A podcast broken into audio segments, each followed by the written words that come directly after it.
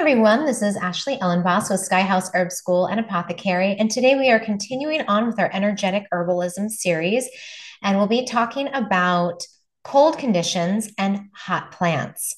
If you haven't had a chance to subscribe, please click subscribe, please click like, um, share this with a friend if you think they might be interested in herbal energetics.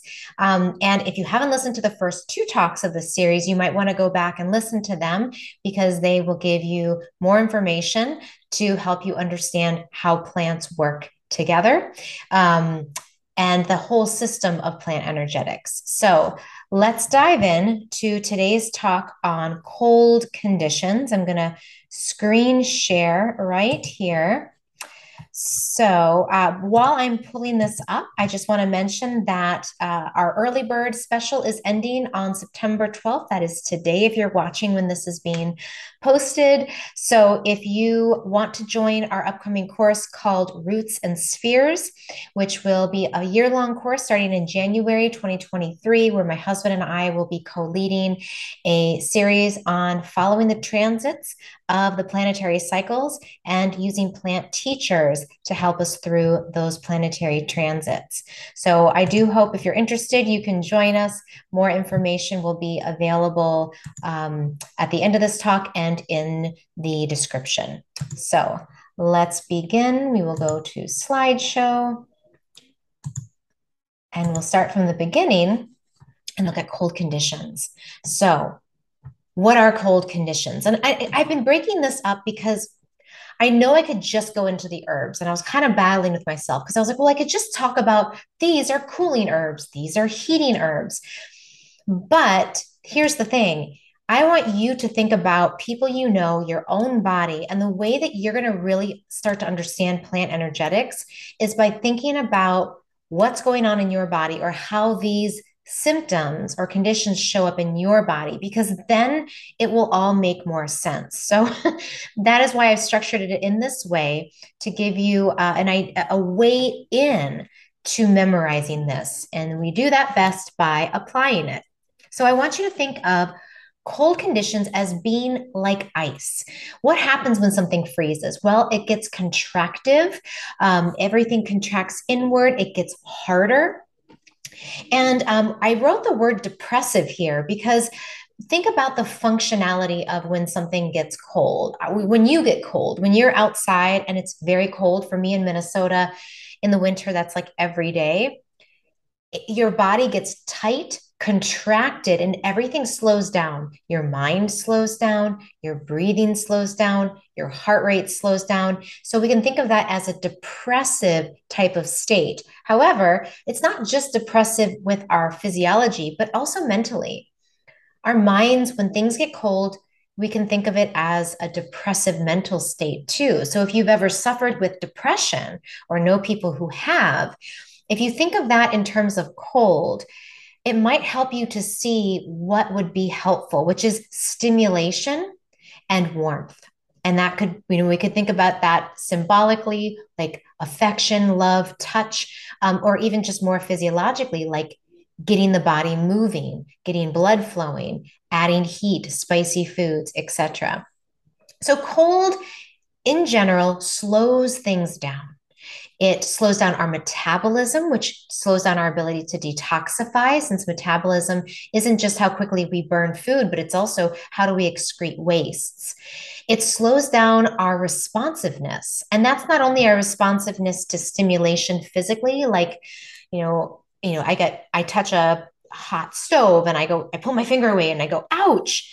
That's one type of responsiveness, but also just responsiveness, we can think of it as our immune system response. So our immune system will also become less responsive because everyone, you know, if you think about all the warriors, they're like, oh, I'm just a little tired. I'm a little cold. I'm feeling a little sluggish. I don't need to go after this, you know, virus, right? And so that is considered to be a pattern of coldness and slow emotions too. Again, if we, the word, I think about my daughters, they love the movie Frozen. And so, you know, Elsa, the whole story is about she has, um, you know, a frozen heart. And, and that the first song in that movie is about beware of the frozen heart. And so Elsa's learning how to use her powers for good um, because she has a lot of fear and her heart is sort of shut down. So, so, you know, this is what happens when you have kids is things turn into Disney movie analogies. So let's look at this chart. We've been using this chart in the last two classes of this series. This chart tells us what element is associated with its different uh, energetic patterns. So here, if we look at the element of earth, we see that earth is cold and dry. And so again, coldness is often compare is often linked with dryness, but it can be linked with wetness too, which is water. Water is cold and wet. And so we'll take a look at that a little later on. But, you know, again, if we think about the earth without the sun, it would just be a hard, cold rock. And that's what earth does is it consolidates, compresses, and gets colder cold conditions slow down. So if you ever have anything in your body or if you are working with clients and things are slowing down. You know we talked about metabolism but it could also be you know things like an eyesight weakening. Anytime something weakens or slows down it's because of cold. When there's understimulation um, like we're not getting enough circulation to different parts of the body. That is associated with cold. If you see a tone of blueness in the skin, especially like under the eyes, if you see like dark circles and blueness, if it's not hereditary, uh, if you look at the inside of a person's wrist, right in here, if there's a lot of blueness or paleness and blue veins, that can be a sign of cold in the tongue. The tongue is a great place to see cold. It can show up as a very pale tongue or an even bluish tongue. We can see a lack of sensitivity to touch, to emotions, cold feet and hands because of circulation, decreased digestive function. This is a huge one that I see a lot in my practice where you know someone will just have very sluggish digestion. And so this is i think the first thing i think of is cold. There's something cold going on here. We need to add heat or digestive fire and co- decrease cognitive function. We can think of that too as a slowing down of circulation, maybe of blood and fluids around the brain, or just a decreased sensitivity mentally. So, what do we do? Well, again, we apply the opposite in simplest terms, we just heat things up. So, what are we going to do herbally? We're going to try to increase heat. We're going to, um, we talked about how how coldness also is contractive, like ice freezes and gets hard.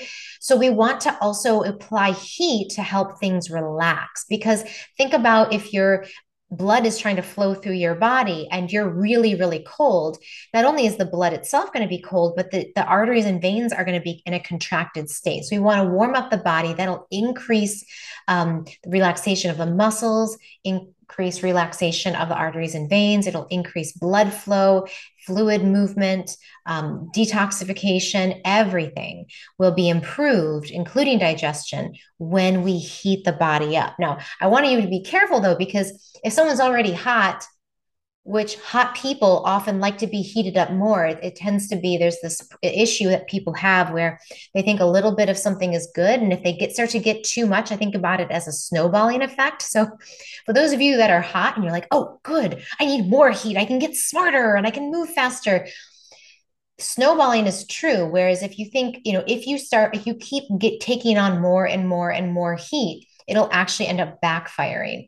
So this is, you know, again, these are tactics for someone that's dealing with those cold conditions. We talked in the second video about the compounds associated with cooling herbs like our um, flavonoids and some of our different um, fruit acids. Here, for heating tastes, the, the very number one compound in chemistry that's associated with heating and increasing activity in the body are the volatile oils. Now, these are not the same as essential oils. So I don't want you going out buying a bunch of doTERRA oils and downing them. This is volatile oils are naturally occurring in plants along with other compounds. So I'm talking really here about volatile oils in the whole plant. So these are these ones have the tastes that you are familiar with as being aromatic, spicy, and pungent. So we can think about, um, did I miss a slide? Nope, I didn't yet. Okay. So a lot of our mint family plants are really packed with volatile oils. This is a kind of a hack. So if you think about cold, think about mint family plants. And I, I think I'm going to have to do a, a, course here on botany too, because learning plant families is a great way to help you build your repertoire of herbs. But mint family plants include um, plants that have volatile oils like peppermint, spearmint, rosemary, lavender, catnip, oregano, um, all of our monardas. So we can do Monarda fistulosa, which is called sweet leaf or bee balm, or Monarda didyma, which has the red flowers, and then thyme. And then there's hundreds more in the mint family. Mint family plants have opposite leaves, square stems, often volatile oils, and they have a very specific looking flower. It looks like a little orchid. So, all of these things um, are characteristic of this plant family, along with these volatile oils. We can think about other herbs. I feel like I'm missing a slide, but I guess I didn't. Um, maybe I've made it in my head. But I wanted to see that other plants that are packed with volatile oils include cayenne. Um, you know, think about anything that's spicy. Garlic, ginger, turmeric, all of those are also very, very spicy, warming, and increased circulation. So, what I'm going to do now is I want you to think about the different systems of the body and then i'm going to tell you which herbs are best because we we talked about this i think in the first video that plants have organ affinities. For whatever reason we we know some reasons because some in some cases certain compounds are broken down in very specific parts of the body so they tend to gravitate there like towards the liver towards the small intestine or towards um, you know the stomach right? But other compounds, we don't really understand why they go to certain places like the reproductive organs or the brain or um, you know the throat right? But they do. Plants have affinities for organ systems. So these if you're thinking about coldness in the cardiovascular system this might be someone with low blood pressure. This might be someone who has cold hands and feet Raynaud's syndrome is, is a common one. Um, diabetes is often considered to be a cold, damp condition and can affect cardiovascular health and uh, you can get um, diabetic neuropathy so those cardiovascular type conditions will be best served by some of our really strong cardiotonic herbs that are cardiac stimulants or cardiostimulants um, not necessarily heart stimulants but maybe i would say I should I should clarify and call them um, circulatory stimulants, not necessarily cardiac muscle stimulants. So these ones are cayenne, garlic, turmeric. I didn't include this, but prickly ash is another one that I love to use. Prickly ash is a little harder to find, but it's a wonderful one, especially if you have difficulty or issues with um, circulation to your fingers and toes. So give that one a try very warming, very heating, very dis, um, diffusing. So a lot of these herbs, these these heating volatile oils are diffusive. So we talked about cold contracting. Think about all of these as breaking that up and diffusing heat throughout the body. Now, what about the digestive system? So, if you're someone where you eat food and it just sits there like a lump in your stomach, you would probably be served very well by using some herbs that will increase digestive heat. Now, we could put you know turmeric in that category and garlic and ginger in there too. But i really like these herbs. I really like peppermint catnip especially um, catnip is especially really good if you also hold stress in your stomach. Let's say you tend to be a nervous type and when you get your nerves go up you get stomach aches or butterflies in your stomach. Your stomach locks up. Catnip is really good for warming and relaxing the stomach in that way then we have cloves, cardamom, really nice for increasing digestive fire, and also chamomile. We might not think of chamomile as being warming, but it is. It's quite warming and relaxing for the digestive system. And it has some bitter compounds that make it really, really nice for increasing liver function as well. So all of these are really nice. You know, they would all go really nicely together in a tea. What about the nervous system? So I would also think about if someone is suffering from depression or just low mood. We can also think about this as seasonal affective disorder. So there's coldness and slowness in the mind and in the spirit.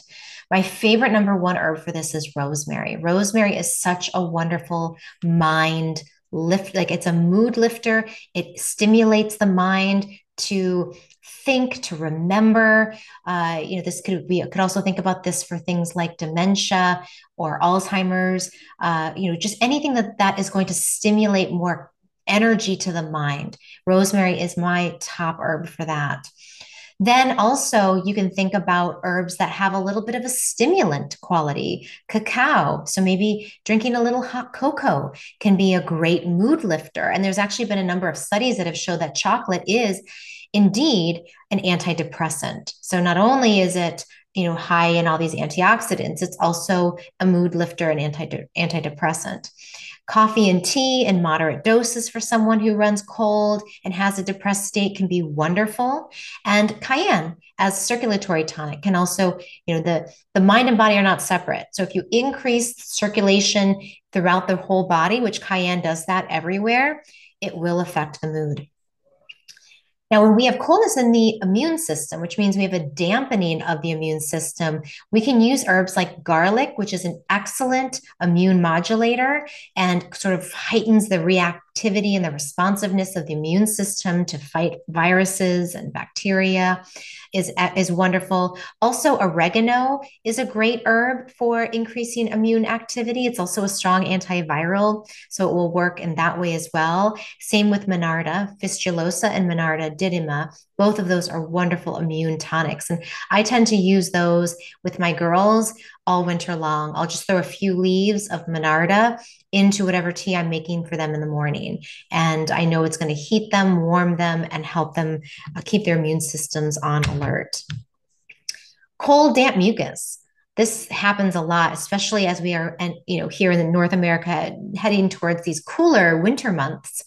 Is that when you have coldness matched with dampness, you just get a lot of mucus. So, how do we dry that up? Well, some of our heat, you know, hot drying herbs would be again, monarda, oregano, and garlic. Really, really good for this. And, and certainly there's others. We could add in thyme, uh, we could add in ginger. Um, but those are sort of the ones that you can think of to use. But what about cold dry? How does that show up? Well, I think that often shows up in the skin when we have cold, dry skin, and especially when we have slow wound healing when our skin, uh, you know, there's lack of circulation to the surface of the skin. And so we have festering wounds. If you've, you know, it, it, it's a high risk for people who have diabetes to have amputations because what happens is they get lessened circulation to their feet. And so if they get a little cut on their foot, they won't they'll have very slowed wound healing and then that can lead to infection gangrene and then ultimately um, an amputation.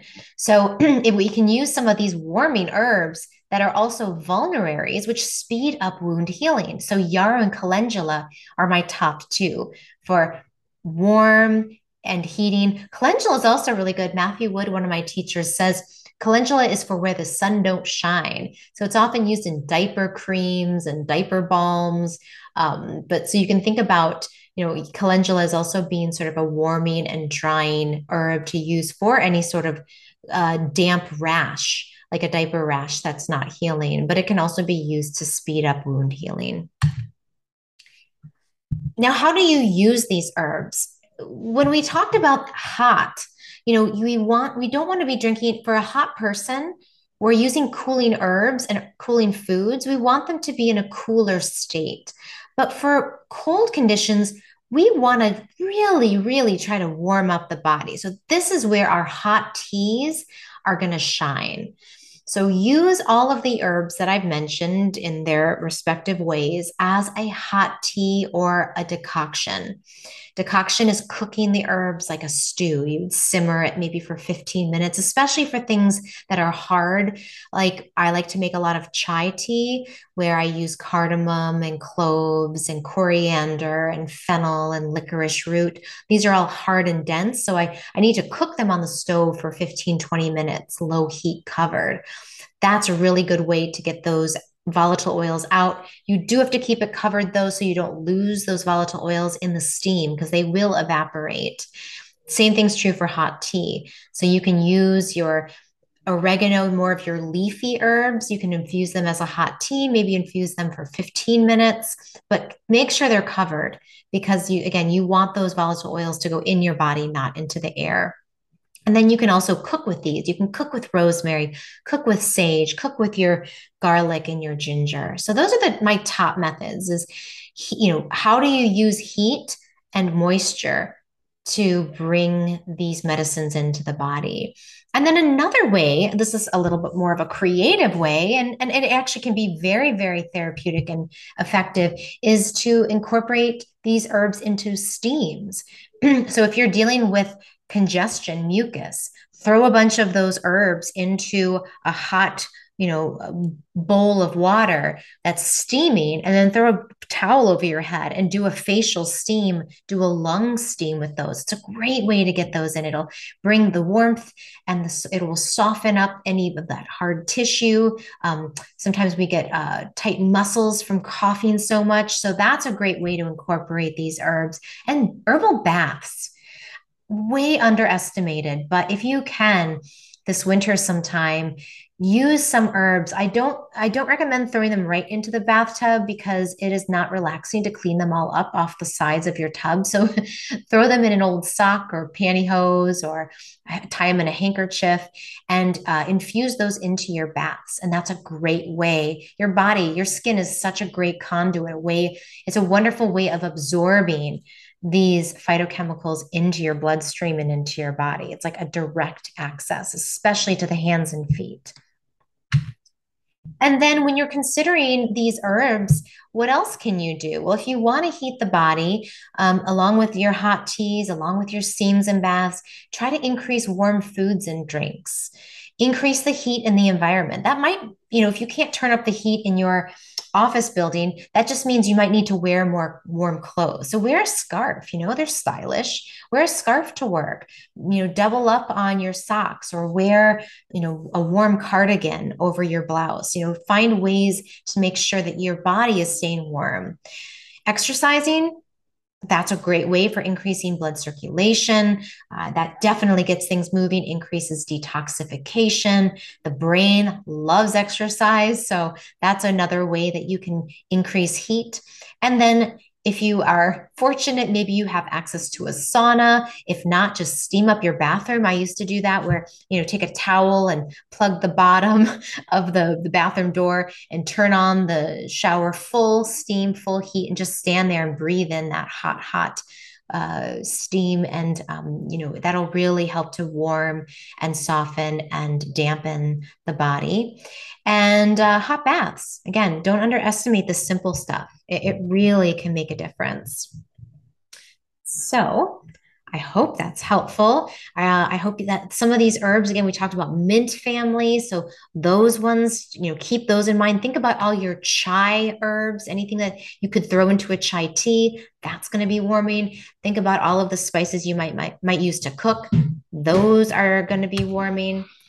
And um, next up, we'll be talking about damp conditions. So stay tuned. We'll talk about what are damp conditions, which plants have them, how to use them. And then um, that's all for today. Oh, hi, Virginia. Um, I'm recording right now, sweetheart. Can you give me two minutes? so please please uh, if you haven't if you haven't liked this like it if it was helpful to you. Um, let your kids listen to it because kids this is kid friendly content. And uh, we are hosting our new series roots and spheres which will start uh, next year uh, in january. So if you want to learn more about the planetary cycles and transits and learn about plants and how to incorporate them to support you through transits that will be happening. So um, stay tuned for more information. Sign up if you would like. And I will see you all for the next class um, coming up soon. So uh, let's exit out here. And we will say adios. Do you guys want to say bye, girls? You want to say bye? bye. Say bye. Say have bye. a good day. Bye. Bye. Bye. Have a good day.